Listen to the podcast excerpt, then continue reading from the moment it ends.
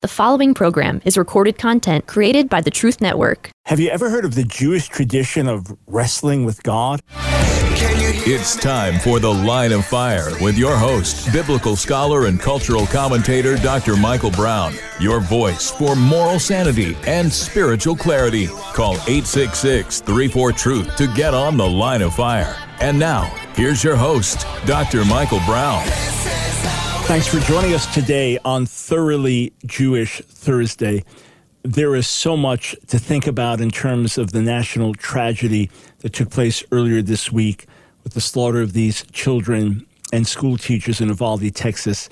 And as it is Thoroughly Jewish Thursday, I, I wanted to bring to you a, a Jewish dimension of how Jewish people, especially religious Jews, have dealt with the problem and pain of suffering over the generations. And of course, Jewish people as a people have suffered in extraordinary ways and so often been the target of attack and hatred and persecution and discrimination and exile and imprisonment and death. So we, we want to talk about this. We want to look at the scriptures. And we're going to open the phones, as always, as we do on Thoroughly Jewish Thursday, for your calls. So any Jewish related question of any kind, if you're a Jewish listener and you disagree with me about Jesus, or if you've got a question about the Hebrew Bible or Hebrew language, or want to talk about messianic prophecy, or something that relates to the Jewish people today or the state of Israel today, by all means, give us a call. Phone lines are open. So as long as it's Jewish related, it doesn't have to be on the topic of suffering. But as long as it's Jewish related, your calls are welcome. 866 348 7884. That's 866 34 truth. You know, in the Bible, you have many Psalms of prayer and petition. Right now, as I'm listening to the Bible on audio, I'm in the book of Psalms. And it's striking how many times there are crying out, How long, O Lord? Are you going to forsake me? Are you going to abandon me? Are you going to abandon your people? How long, O Lord? But you don't just have these Psalms of petition and crying out, even saying, Lord, wake up. It's as if you're sleeping. Think of the boldness of that prayer. I mean, the psalmist fully understands that God by nature never sleeps, right? The same psalms tell us that, that he who, who keeps Israel neither slumbers nor sleeps. But it seems as if he's sleeping. Even Psalm 22, which Yeshua prays on the cross the beginning of the psalm My God, my God, why have you forsaken me? It seems and feels right now as if you have abandoned me. That's the feeling, that's the experience. But along with that, you have words of protest you have the book of Job, where Job protests against God. He appeals to God against God. He flees to God from God. And he says, You're smiting me, you're destroying me, but I know if I could go to court with you, I'd be proven right. Well, who's going to prove him right? Well, justice itself, because God set up a just universe. So even though Job goes too far in his accusations against God, there's a great faith behind it by which he knows ultimately in God's universe there must be justice. There, there must be the setting right of wrongs. The monstrous treating, uh, the monstrous treatment that I'm now getting, Job is thinking, what I'm experiencing from the hand of God. He doesn't know about a, a devil, right? About Hasatan, Satan. So the, the horrific things I'm experiencing from God now cannot be reflective of the real nature of God. So you have these, these words of protest within the Hebrew Bible. And you have these words of, of deep question and dialogue. And, and out of this has grown a genre of what could be called wrestling with God in Jewish tradition. So it is a great reverence for God, a great honor and respect of God, but at the same time, the feeling that we as God's creation are obligated to bring our concerns to Him. So classic example, and in the first place you, you see anything like this in the Bible, is Genesis chapter 18. Genesis 18. So after the Lord and, and two, uh, two angels visit, appear to uh, Abraham and visit him in Genesis 18, then Abraham gets into an extended discussion with the Lord. So Genesis chapter 18, beginning in verse 16, the men, the two angels, set out from there and looked down towards Sodom, Abraham walking with them to see them off. Now the Lord had said, Shall I hide from Abraham what I'm about to do? since Abraham is to become a great and populous nation, and all the nations of the earth are to bless themselves by him? For I have singled him out, that he may instruct his children and his posterity to keep the way of the Lord by doing what is just and right, in order that the Lord may bring about for Abraham what he has promised him. Then the Lord said, The outrage of Sodom and Gomorrah is so great, and their sin so grave. I will go down to see whether they have acted altogether according to the outcry that has reached me. If not, I will take note. The men went on from there to Sodom, while Abraham remained standing before the Lord. Literally, the Lord is there in person with him, talking face to face. Abraham came forward and said, Will you sweep away the innocent along with the guilty? Now, let's just pause there for a moment. We're familiar with this narrative. If you've read the Bible, you, have heard this, you're familiar with it. But think of the audacity that it takes to, to ask that question to God right? He, he understands. He's, he's talking face to face with the Lord, with Yahweh. And he asks the question Will you sweep away the innocent along with the guilty? I mean, if he said, I know that you will not sweep away the innocent with the guilty because you are righteous, that would be one thing. But he's asking the question to, to, to force the answer of, of course not. So this is a, a holy boldness here. What if there should be 50 innocent people within the city? and you then wipe out the place and not forgive it for the sake of the innocent 50 who are in it. Far be it from you to do such a thing, to bring death upon the innocent as well as the guilty, so that innocent and guilty fare alike. Far be it from you. And then these famous words Shall not the judge of all the earth do right? And the Lord answered, If I find within the city of Sodom 50 innocent ones, I will forgive the whole place for their sake. Abraham spoke up, saying, here I venture to speak to my Lord, I who am but dust and ashes. What if the 50 innocent should lack five? Will you destroy the whole city for one of the five? Now, now look at how it gets turned. Instead of saying for 45, it's like just there's only five missing here. Just, there's only five. Went from 50 to 45. You're not going to destroy the city because of five. not even talking about all the guilty people in the city. He answered, I will not destroy it if I find 45 there. But he spoke to him again and said, What if 40 should be found there? And he answered, I will not do it for the sake of the 40. And he said, Let not my Lord be angry if I go on. I mean, this, this takes boldness. What if 30 should be found there? And he answered, I will not do it if I find 30 there. And he said, I, I venture again to speak to my Lord. What if 20 should be found there? And he answered, I will not destroy for the sake of the 20. And he said, uh, Let not my Lord be angry if I speak with this last time. What if 10 should be found there? And he answered, I will not destroy for the sake of the 10. This is, this is a, a kind of wrestling with God in prayer, friends. As we step back from the text and consider this, this is petitioning and this is going another step. Lord, I'm going to ask for this. When we get to Genesis 32, we see a real wrestling with, with God, right? Jacob is, is called Israel because he strives with, with God and with man. He, he overcomes, he wrestles. He's literally wrestling with a man. Hosea 12 tells us it was a malach, an angel, I believe it was the Son of God. And, and Jacob calls the name of the place Peniel. It says, because I've seen the face of God, face to face. I've seen the face of God. So Panim is face, El God, Peniel, the face of God. Uh, it's a real wrestling there. But, but then in ongoing Jewish tradition, you have this aspect of great faith challenging God. I know it sounds irreverent to some. And in my own life, I, I don't pray in this way. In other words, it doesn't feel natural for me to pray in this way, simply because when I'm in His presence, I just say, Lord, you're worthy, you're good, you're righteous, you're perfect, all you do is good, and forgive me for my lack of faith or my misunderstanding or whatever. But I know other people, people of real faith, people who love the Lord, who've gotten to this point of, of agony of heart that have challenged God. Like, God, there's something wrong. This is not what you promised. This is not the way it's supposed to be. I, I can pray prayers, I, I, guess, like that. Those will flow out of my heart sometimes. But I, I think of an example I've, I've often shared, and with Nancy's permission, shared it publicly. We had lost a number of friends over a period of, of months.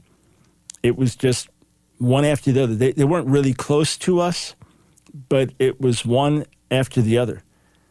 And then two families we were close to one lost a 13 year old boy in a fire, uh, excuse me, in a, in a freak accident. The other, a 12 year old boy in a fire. These were families we were close with, and we knew the kids well. And, and it, was a, it was just a few weeks apart.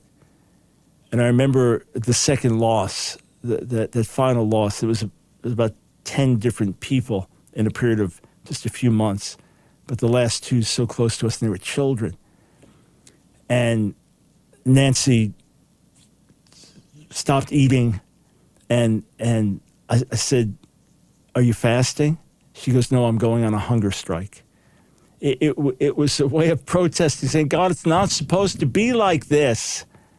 We have descriptions of who you are in the Word, and we have your promises in the Word, and these are fine people who love you, and these kids were were kids who honored their parents and, and honor your mother and father, your, your other, uh, honor your father and mother, that it may go well with you, that you may live long in the land. Paul refers to it in Ephesians 6 as the, as the first commandment with a promise. And yet these kids were God honoring kids and, and, and they died in these freaking terrible ways. And how could it be? There's a tradition in Judaism that wrestles with these things. And Elie Wiesel even shares this account. To many, it'll sound strange. You'll think, I, I don't get this. But in the Holocaust, a group of men came together one day and decided that they were going to put God on trial. Jewish men. Was he liable for the suffering of the Jewish people and the murder of millions of Jews in the Holocaust? And they argued both ways and concluded that he was guilty.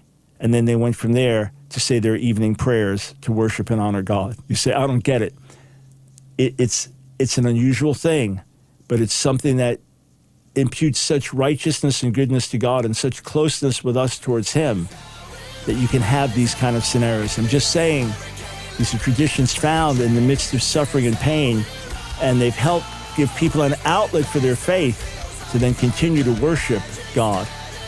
We'll be right back. 866 34 Truth with your Jewish related calls.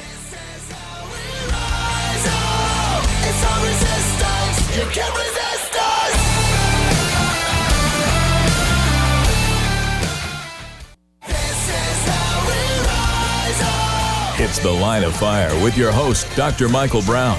Get on The Line of Fire by calling 866 34 Truth. Here again is Dr. Michael Brown.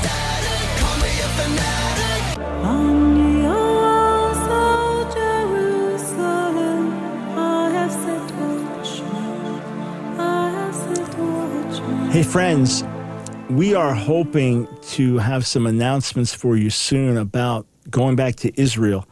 Tell you more about that in a moment. Here's the phone number again to call. Now's a great time to call. We'll be able to get to your questions. 866 348 7884. If it's Jewish related, then it is kosher for us on Thoroughly Jewish Thursday. Um, all right, let, let me just switch subjects for a moment and then go back to this Jewish tradition of wrestling with God. Uh, and, and, tell you a very moving story from a brother I met with in Bethlehem a few years ago. But I've been to Israel, I don't know, 17, 18 times, something like that. But every time I went before the last three times, every time I went, it was exclusively to do ministry. So that's why I was in Israel, speaking at a conference, equipping believers, doing some kind of outreach, whatever. That's that's why I was there, and that's why I wanted to be there. Uh, the idea of leading a tour group over there never appealed to me. So one of my dear colleagues said, "Mike, you've really got to do it. It's a great blessing to the people that go. They're dramatically changed. Gives you great time with folks that follow your ministry. It's a blessing to the ministry as well to do it." So I, I agreed. I said, "Okay, we'll do it." So we had a busload the first time that we did it, and it was great. I, I mean, as much as I knew that people would be impacted, I was still amazed by how deeply they were impacted. Uh, really, I was blown away by it. The only problem was that being on the bus all day, you, only sit next to one other person if you're on the bus, right? During the tour, you have a tour guide, so uh, most of the time I'm not going to be teaching during the day. So I thought, well, okay, what can I do to make it more of a time where I'm spending good time with the tour group and, and we're all being productive while we're there. So what, what we, we started to do, and we did it the next couple of trips, was I would do teaching at key sites like Mount Carmel, where Elijah called on fire from heaven, or we do baptisms at the River Jordan, or key things that each day we connect in a key way. And then at night, we do something together. Maybe I'll be speaking somewhere, come to the meeting with me, or we'll bring in someone to do worship, or I'll do a Q&A, or we'll do a live broadcast from Israel. People can sit in. So this way it's kind of like, hey, we get more time all together, and they get the full tour as well.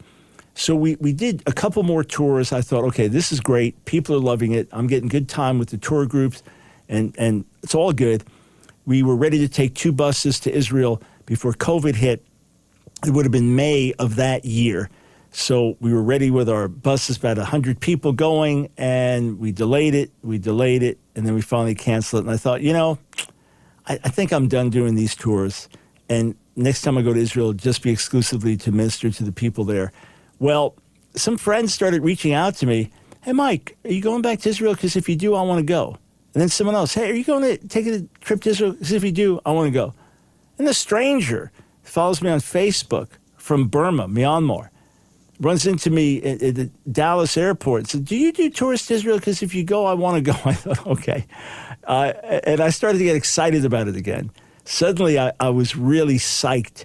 And as many times as I've been to the Kotel, the, the wall, we call a Wailing Wall uh, here, but just the Kotel, the wall in Israel, as many times as I've been there, welcoming the tour group there, sometimes I've gotten there early and then met the tour group there as, as they come from another location and just greeting them as they come up and see the site and praying together there, it, it always moves me. So we are doing our best to lock in details for going back to Israel for a tour next year. We don't have the details yet, but as soon as we do, we'll announce it. You'll have many months to get ready to go, but hopefully we can have an amazing time there. There, there really is nothing like it on the planet. Okay. when I was speaking at a controversial anti Zionist conference in Bethlehem a few years ago, I was the one pro Israel speaker that was there. And by invitation for that reason, to go against what they were saying and then for them to challenge me, I met with a Christian brother there. He's lived in Israel, or specifically Bethlehem area, for some years. And tragically, he lost his son to cancer and when he tells stories about his son and his upbeat spirit, his optimism, I mean, think, think of a boy, just a kid. I don't know, he was 11, 12 years old at the time. I don't know the exact age. But he loses his leg to cancer. And he tells his dad jokingly afterwards, hey, you only have to pay half the amount now when you buy me a new pair of sneakers. I mean, that was the spirit of the kid. But he ultimately lost his son to cancer. Those who've had similar battles and lost children, you can relate to this in a way that I can't. So, in church settings, he felt a certain artificiality. His experience, I'm not saying churches everywhere, his experience.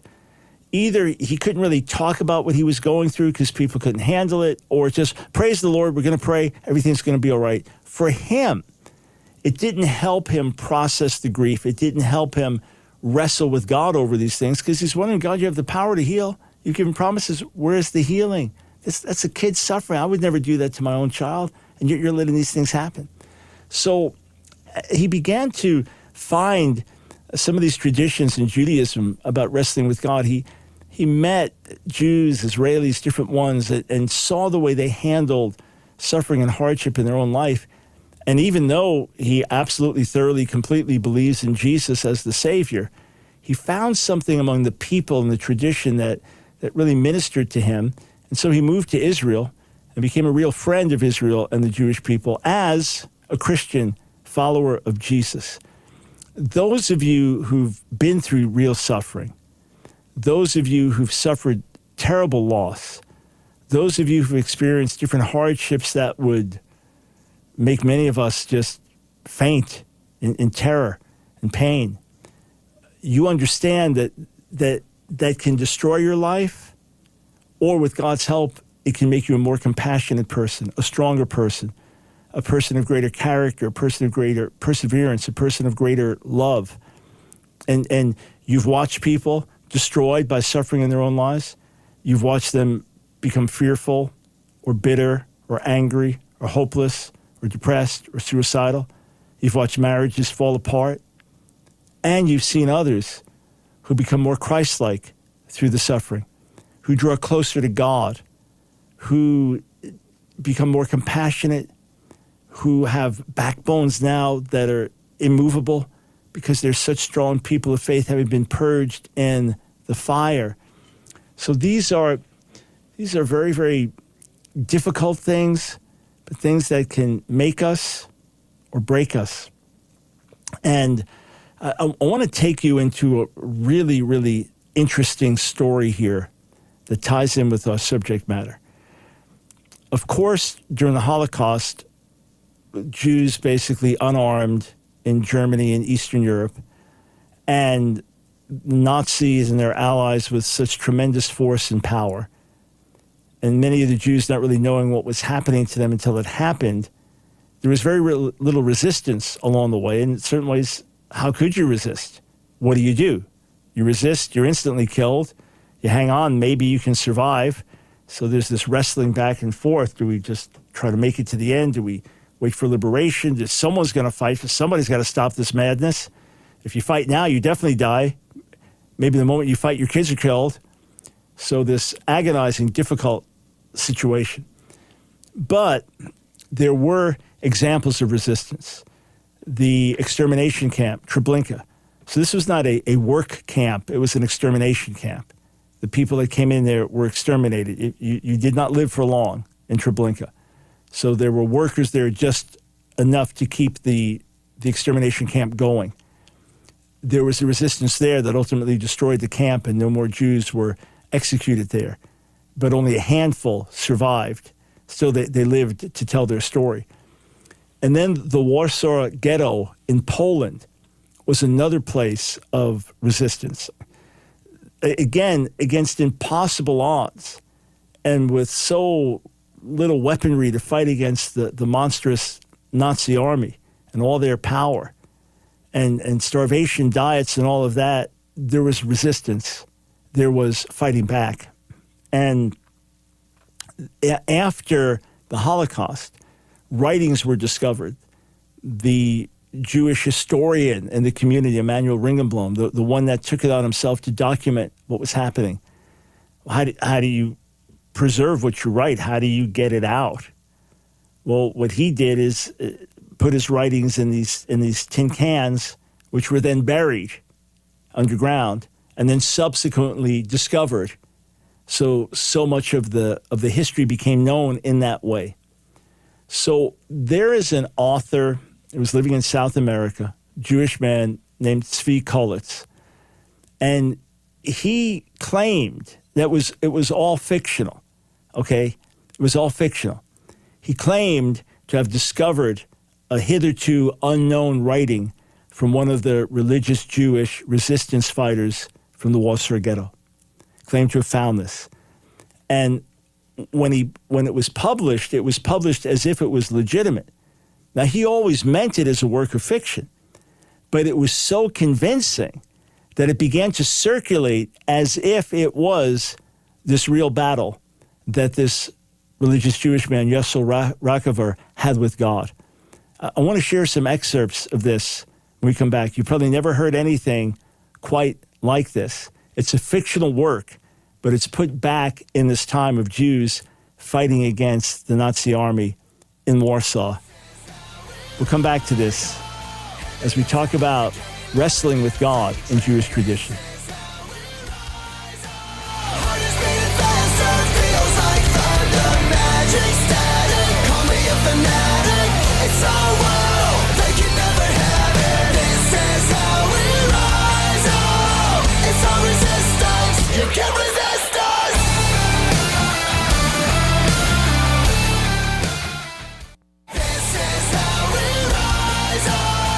The Line of Fire with your host, Dr. Michael Brown. Get on The Line of Fire by calling 866 34 Truth. Here again is Dr. Michael Brown. Shema Israel Adonai Eloheinu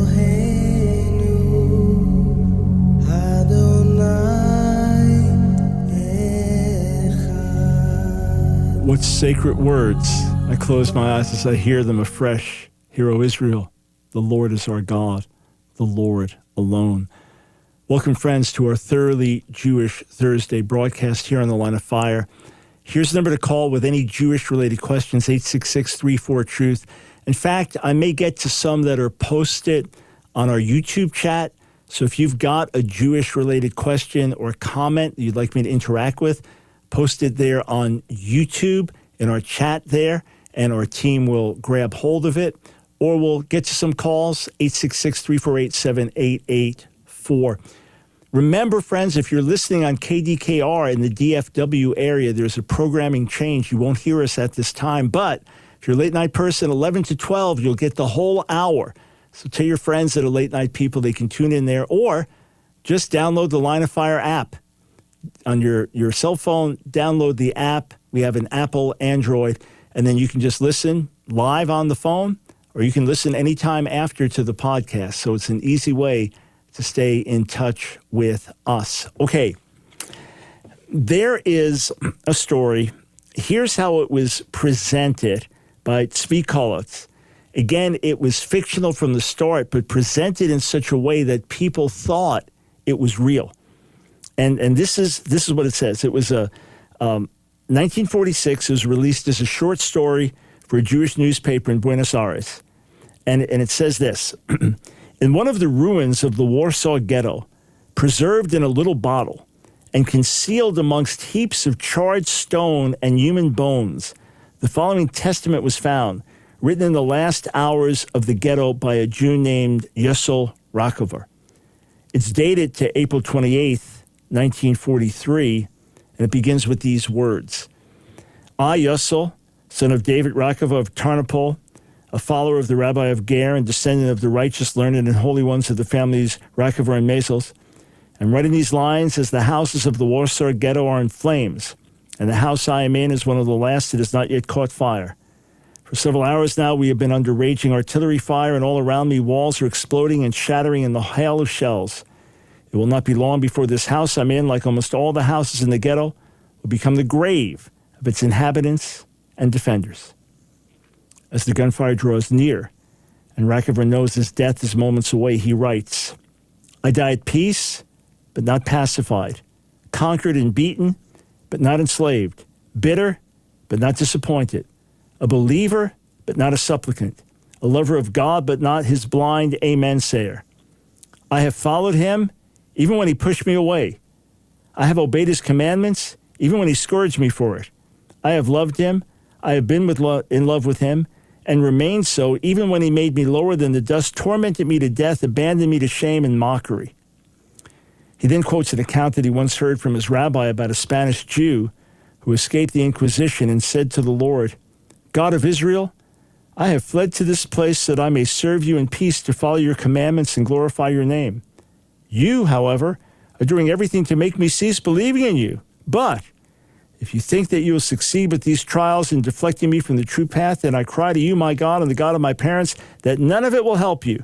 You may insult me, you may chastise me, you may take from me the dearest and the best that I have in this world, you may torture me to death. I will always believe in you. I will love you always and forever, even despite you. Again, friends, this is a unique aspect of deep Jewish spirituality.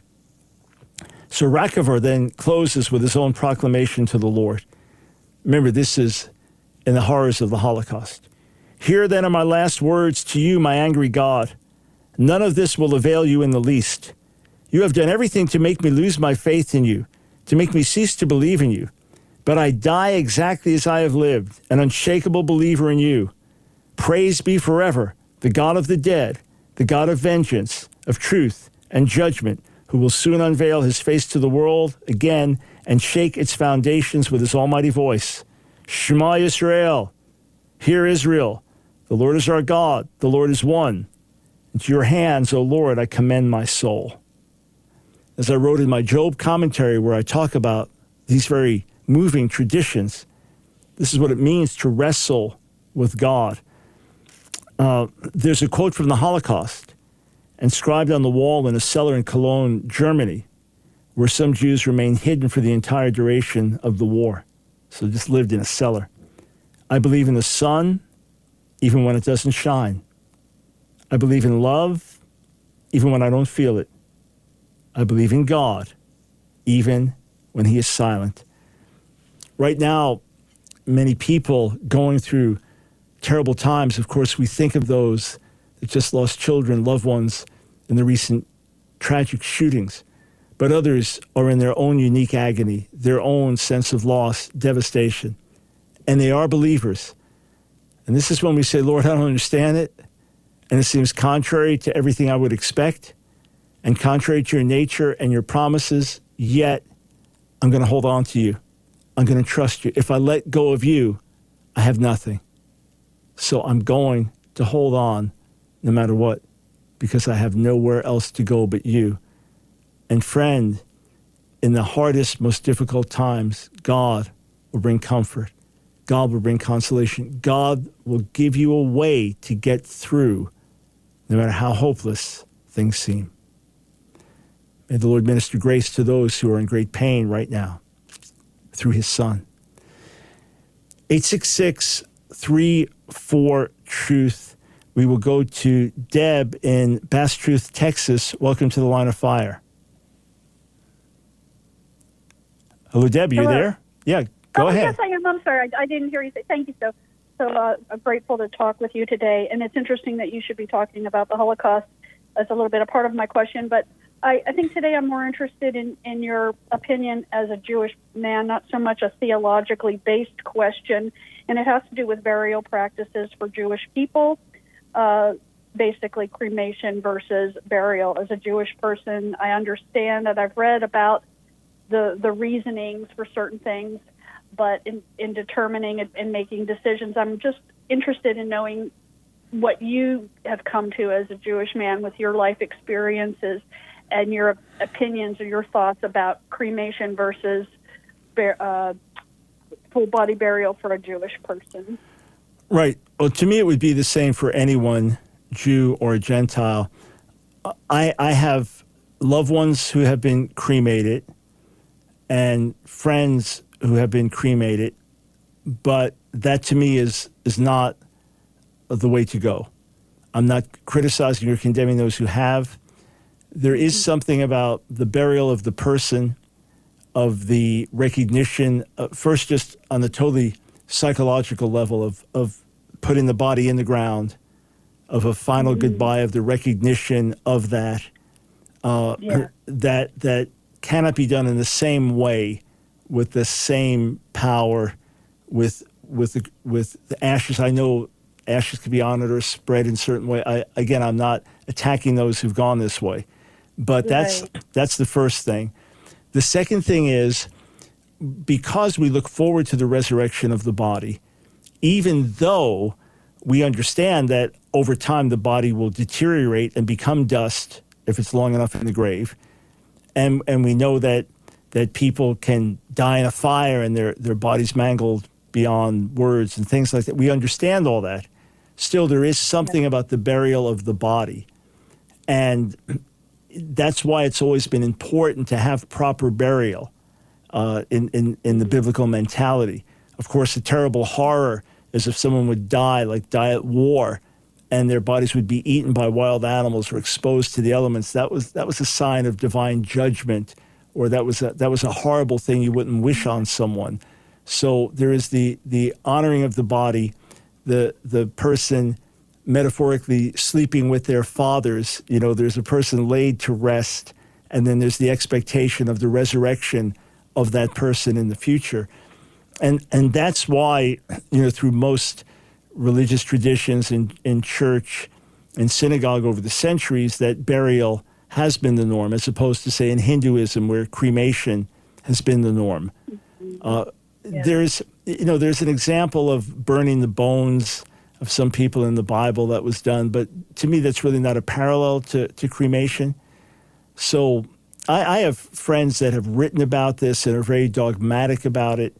Uh, I'm Yeah. not dogmatic in the same way, but to me, there's a big difference between burial and, and cremation for a number of reasons.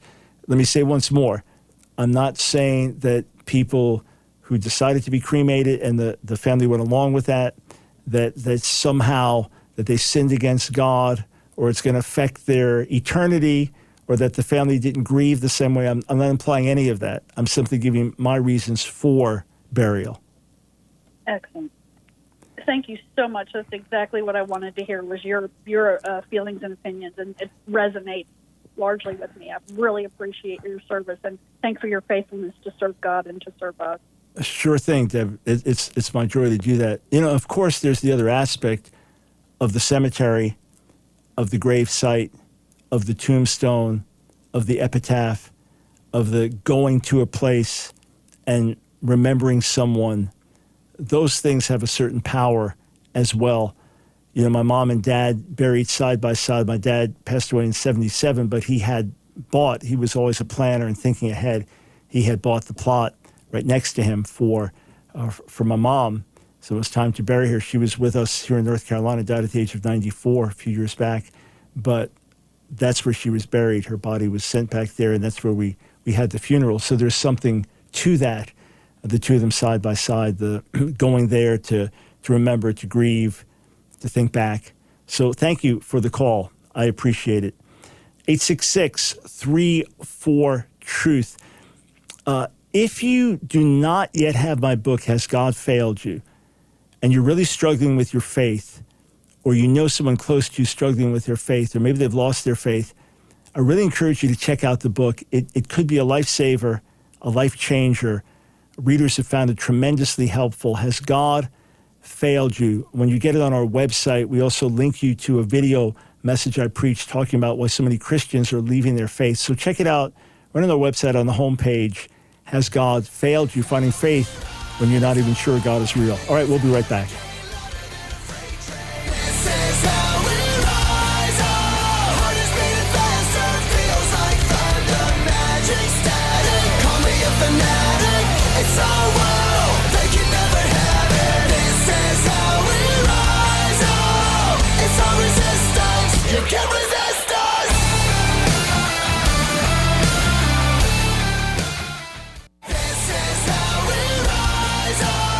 It's The Line of Fire with your host, Dr. Michael Brown. Get on The Line of Fire by calling 866 34 Truth. Here again is Dr. Michael Brown.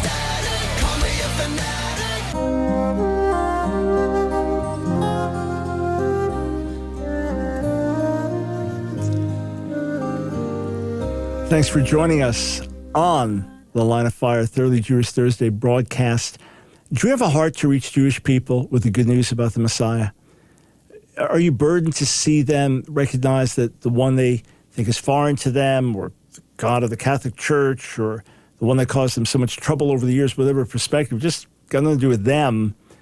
Do you long to see them recognize Jesus, Yeshua as the Messiah? I want to invite you then to partner with us, friends, because we are on the front lines. Our materials, right, right now as I speak, our materials are being used in Israel to reach Israelis in Hebrew with the good news of the Messiah.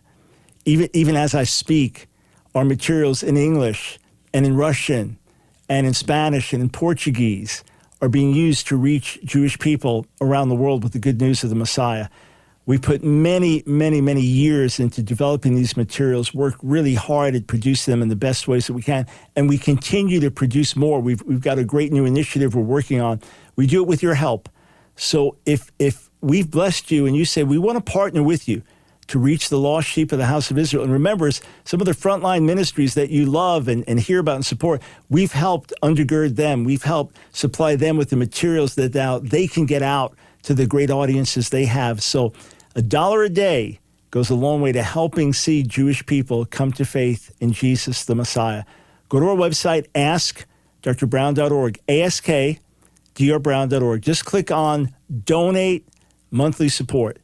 And, there, and but I want you to before you pledge to give, look at all the different ways that we pour into you every single day. Check it out. All the ways as a supporter that we will pour back into you and bless you and give you access to other materials. So we want to pour into you to strengthen you as you partner with us to reach the lost sheep of the house of Israel. So thanks for joining us. AskDrBrown.org. Click on donate and then monthly support and become one of our torchbearers. Thank you in advance. And to all our torchbearers, shout out. For those watching, just wave back at me. Shout out to you. Thank you. You, help us do right now. You help us be on the air and do what we're doing. All right. There's a question that was asked on Twitter that I want to address. Joshua, why do some people say that the covenants of promise and Commonwealth of Israel in Ephesians 2 only refer to spiritual blessings? It sounds like people are trying to divide Israel and the church, and the text never suggests that. Okay, with, with all respect, I, I think the the question's being framed wrongly. The church, the ecclesia, is, is, especially from a New Testament perspective, saved Jews and saved Gentiles all coming together as one family. All right? Israel remains Israel. There's a nation of Israel. There are Jewish people who remain Jewish people. There are promises that God gave to them. And what Paul tells us in Romans 15 is that the Messiah doesn't cancel those promises, he confirms those promises. And one of the promises, reiterated over and over in the Hebrew Bible, and then Psalm 105 plainly, is that the land of Israel is the homeland of the Jewish people. All right? The focus on Ephesians, Ephesians 1 and 2, is every spiritual blessing in the Messiah. That's the focus. Start, start in the first chapter. All right? It's not promising the land of Israel to the whole church, to billions of people ultimately, obviously, even logistically. No. What, is, what does Yeshua teach in Matthew 5, quoting from Psalm 37? Blessed are the meek, for they shall inherit the earth, right? 1 Corinthians 3, Paul says, the whole world is yours. So believers will inherit the whole world, but there is a particular possession for the Jewish people, which is the land of Israel. There's no confusion there. So Israel remains Israel. The church is the called out ones, the saved ones, the believers, the, the community of the Messiah, Jew and Gentile. Right, so you have the Gentile world, that remains what it is. You have Israel, that remains what it is. And you have the, the larger commonwealth of Israel, which is now the Gentile believers come into that, but they don't become Israel. And Israel doesn't become Gentiles. So it's the larger community related to Israel. So the idea that somehow the land promises to the Jewish people no longer apply because Gentile believers of the Commonwealth of Israel, what's, how does that even follow? The promises were not made to the Commonwealth of Israel, but to the specific Jewish people. And those are the ones God brought back to the land. Those are the ones that the Nazis tried to exterminate. Those are the ones being ta- attacked and hated by the world today. In any case, if you want to probe that more, feel free to, to call in one day. Um, let's see. Uh, okay. So just to answer this this question from a caller, the author's name of the letter. Look up Zvi Kolitz. Z V I K O L I T Z. Zvi Kolitz. K O L I T Z. Yossel Rakover's Wrestling with God or Letter to God. So again, if you find his name, you'll find this, okay? Uh, Eric on YouTube asked, could you please explain the process how the Masoretic text came to be? So, the Hebrew Bible, as it's been preserved through the centuries, has been most accurately and most primarily preserved by Jewish people who regarded it as sacred scripture, who are part of the tradition that ultimately becomes known as the Masoretes. So even when you have differences within the Septuagint and things like that, 90% of the time, the Septuagint is clearly following the Masoretic textual tradition. So, what you have is text being copied through the centuries. Now, over the centuries, you have little difference among the Samaritans and their preservation of the Torah.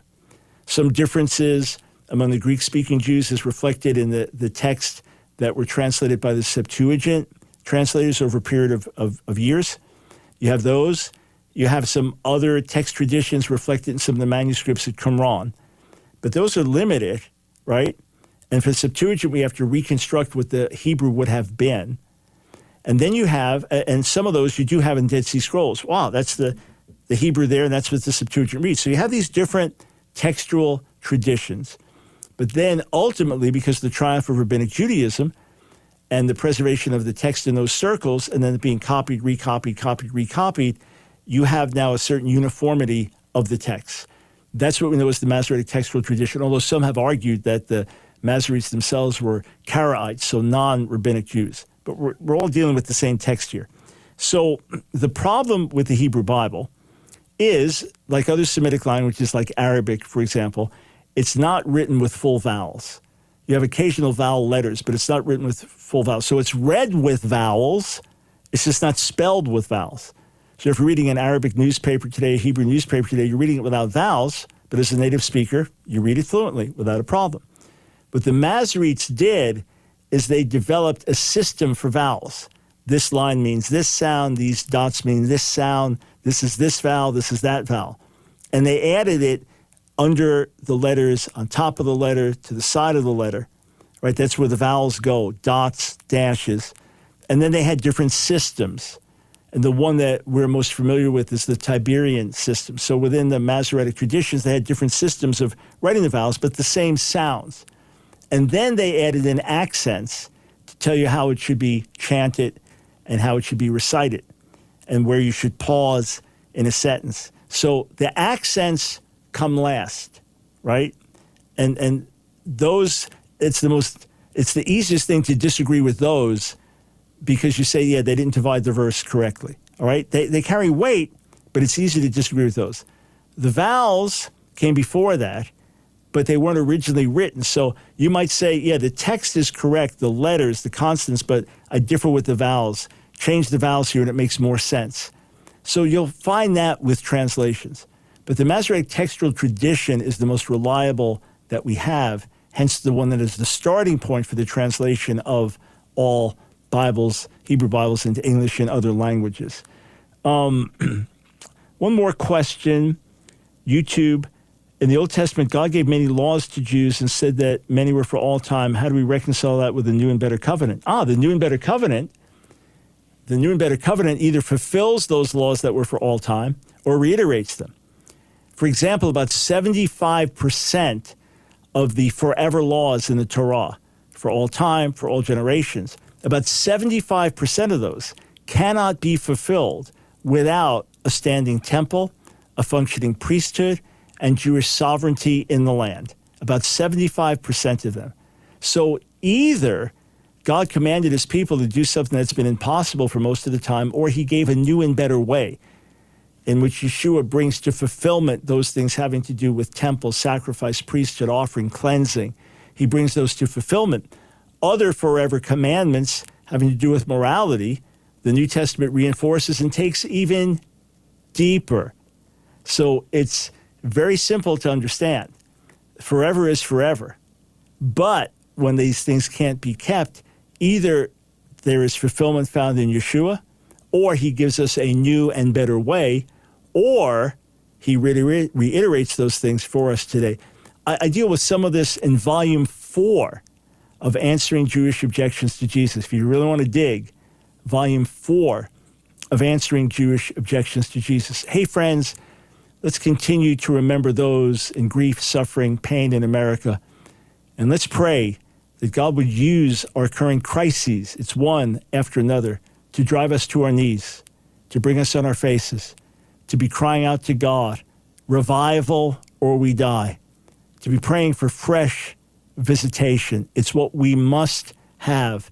If we'll humble ourselves, if we'll repent of our own sin, God will visit, God will draw near. Back with you tomorrow, ready for all your questions. Oh, and we plan to be live on Memorial Day as well.